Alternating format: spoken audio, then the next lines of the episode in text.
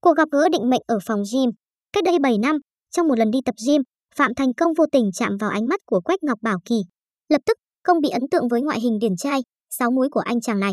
Công đã chủ động làm quen, hỏi han và xin contact của Kỳ. Về phía Kỳ, anh chàng cũng bị thu hút bởi cách nói chuyện dễ thương, ấm áp của Công. Đặc biệt là câu nói, em tập thì đeo găng tay vào cho đỡ bị chai tay. Sau khi trò chuyện vài lần, Công rủ Kỳ đi xem phim.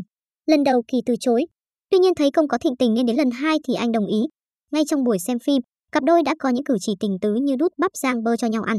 Thậm chí, cả hai còn dành cho nhau một nụ hôn nồng nàn. Thời điểm mới quen Công, bản thân Kỳ cũng đang có bạn gái.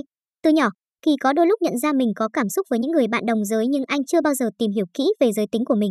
Đến khi nhận ra có tình cảm với Công, Kỳ quyết định nói lời chia tay bạn gái để đến với tình yêu đích thực của cuộc đời mình. Vì sợ bạn gái sốc nên Kỳ dành 2 tháng để sắp xếp mọi việc chứ không chia tay đột ngột.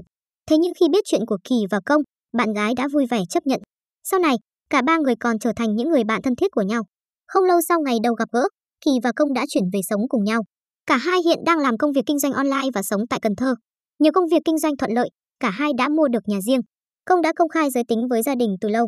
Ban đầu, anh phải đối diện với phản ứng khá dữ dội từ phía gia đình vì là cháu đích tôn. Công từng nhận hai cái tát cháy má của mẹ khi dẫn người bạn trai trước đó về ra mắt.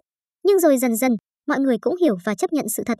Về phía Kỳ, khi đã yêu công được gần 5 năm thì anh mới tiết lộ cho gia đình biết. Điều thú vị hơn là người giúp Kỳ Ca Mau chính là mẹ của công khi hai bà xui có cơ hội gặp nhau. Đến hiện tại Kỳ và công đã sống với nhau được 7 năm. Cả hai có cuộc sống hòa thuận, hạnh phúc và được hai bên gia đình ủng hộ, vun đắp. Bố mẹ của Kỳ gọi ông là con dâu, có nhà riêng, có sự nghiệp phát triển.